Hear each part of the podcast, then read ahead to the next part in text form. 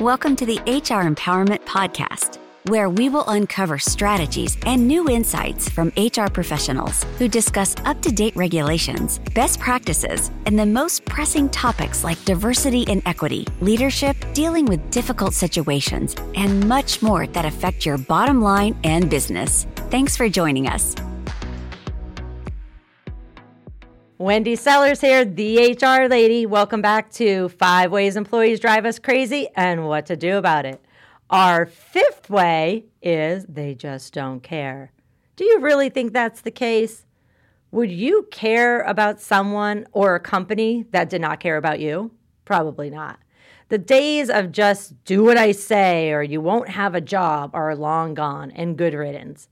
People at all levels of the org chart expect more from their employers, including standing up for them. It's your job to get them to care. How do you do that? You treat them like humans. You are transparent with them, you are honest with them, and you provide them a boatload of feedback. According to a survey of 23,000 employees conducted by Harris Interactive, only 37% of employees actually understood what their employer was trying to achieve. That just blows my mind. Literally stand sitting in an interview, nobody explains to the candidate or the employee for that matter what the company vision is, what the mission is, or what the company values are. And then we are confused why the employee doesn't know this. You should lead using not only your vision and your mission for the organization, but also the company values. I know I've mentioned the values quite a few times already. These are super important to be able to control people's behavior. We often think of vision, mission, and values as a marketing tool for customers, and we forget about this very important aspect of our organization called the employees. If you're Values have words like realistic, honest, and reliable. By the way, they're my company values. Maybe even respect and transparency. You can use that terminology when you're hiring, all the way through promotions, those regular feedback sessions, counseling and discipline when necessary, and unfortunately, also with terminations. Remember in our session that I said I don't like performance reviews? It's because we forget about the behaviors. And nine times out of 10, people are calling me because somebody is behaving badly, not because they're performing badly. Performance is pretty easy to identify. Behavior is sometimes leaving us scratching our heads of what is acceptable at work and what is not. We need to make sure we have these company values. Furthermore, there's these two words that fit every budget. Thank you. It's completely free. Employees want, no, scratch that, they demand appreciation and recognition from their managers and from the company as a whole. Now, don't go around just saying, thank you, thank you, thank you. You need to be very specific. You need to be saying, Joe, Thank you for a job well done. The way you went above and beyond for XYZ customer on this date really meant a lot. I appreciate it. Very specific, fits every budget. Now let's talk about bad attitudes. We talked about rudeness and civil incivility, but just general bad attitudes. If you are not addressing this at work, trust me, everybody knows. All the coworkers know. They know somebody has a bad attitude and they're getting away with it. And then they think, well, if they're getting away with it, I'm going to get away with it too. And then they do. So, the tools to handle a bad attitude are as follows. Number one, be swift. Do not delay. If you see it or you hear about it, act on it immediately. And be straightforward. Call the person out on it once you've confirmed that it actually is factual. You can say something like, what you're doing is negative and unproductive, and what I need is exceptional quality among team members who value other team members. And then be very specific. Talk about the incident. Say something like, Part of what we need in this role is someone with a can do attitude, as well as a willingness to hear feedback.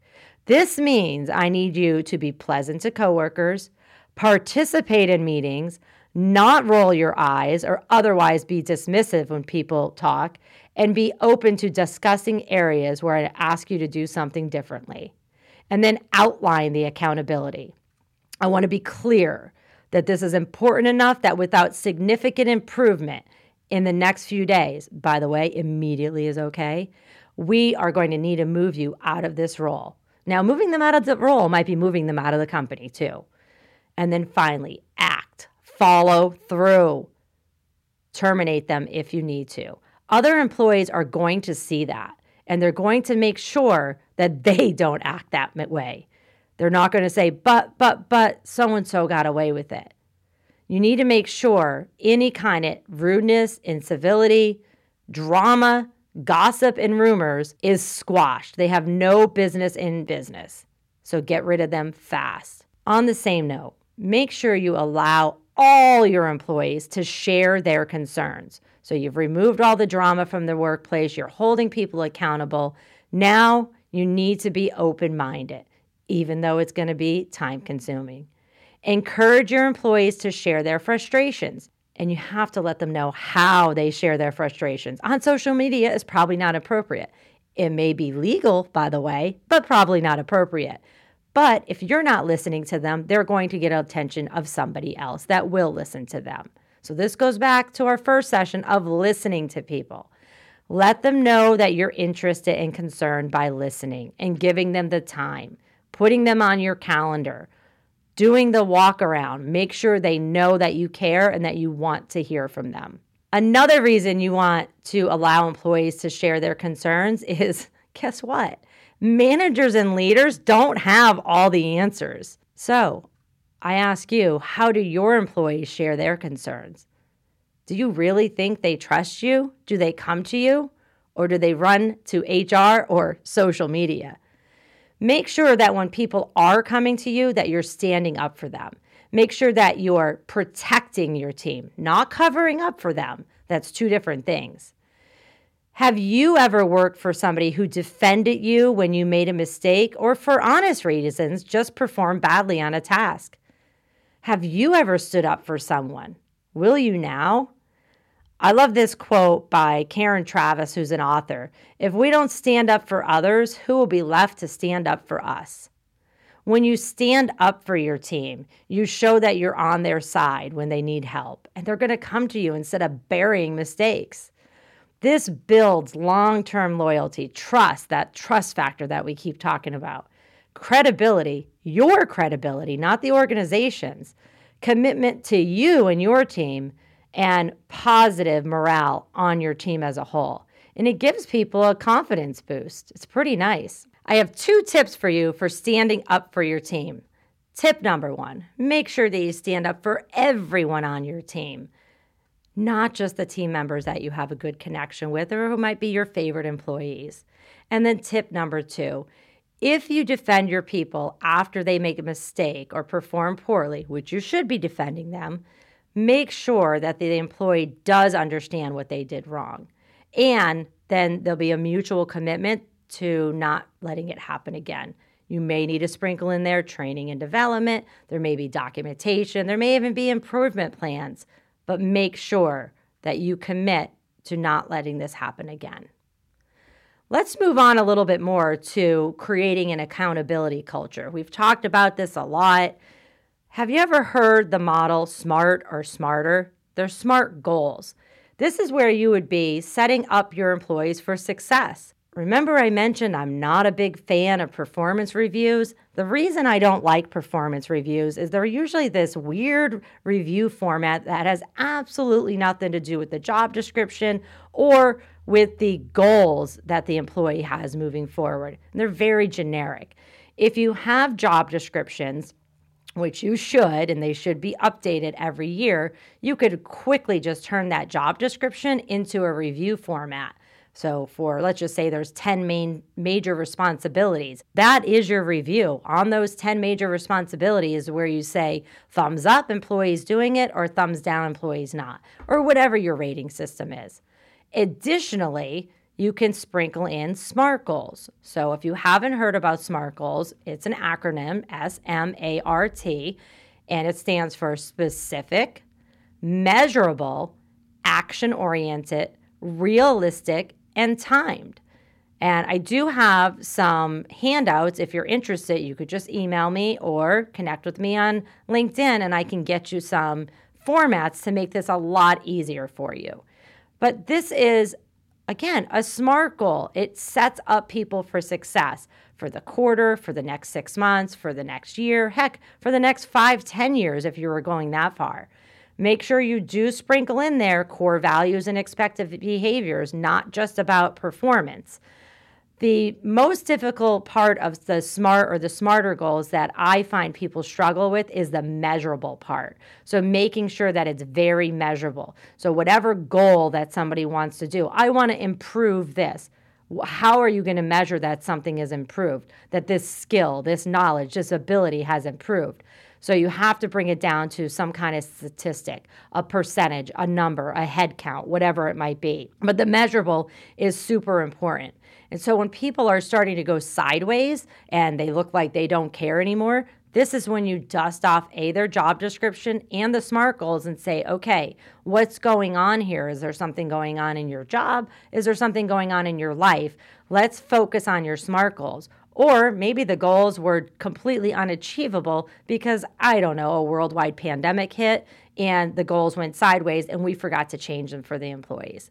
So make sure, again, they are realistic and then timed. Because if you give a goal for 10 years and they don't have to achieve that goal till 10 years, what are you going to talk about in the next three months, six months, nine months, 12 months?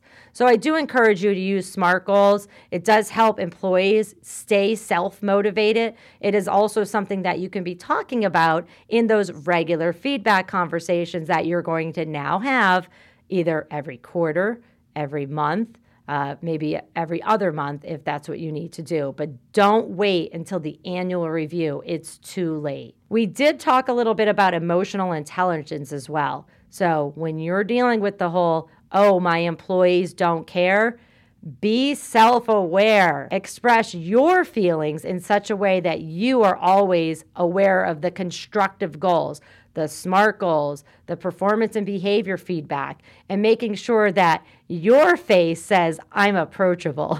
Learn to control your anger and frustration until an appropriate time Hint, it's never an appropriate time at work. So it's usually maybe, you know, in the car, in the parking lot, maybe when you're jamming out to some tunes. And make sure that you're expressing them appropriately and to the appropriate person. You should not be expressing any kind of frustration to them if they're on your team. If you desire to fix problem behaviors in your employees or coworkers, then stooping to their level is not going to get the job done. So grab that mirror and ask yourself, Am I part of the problem?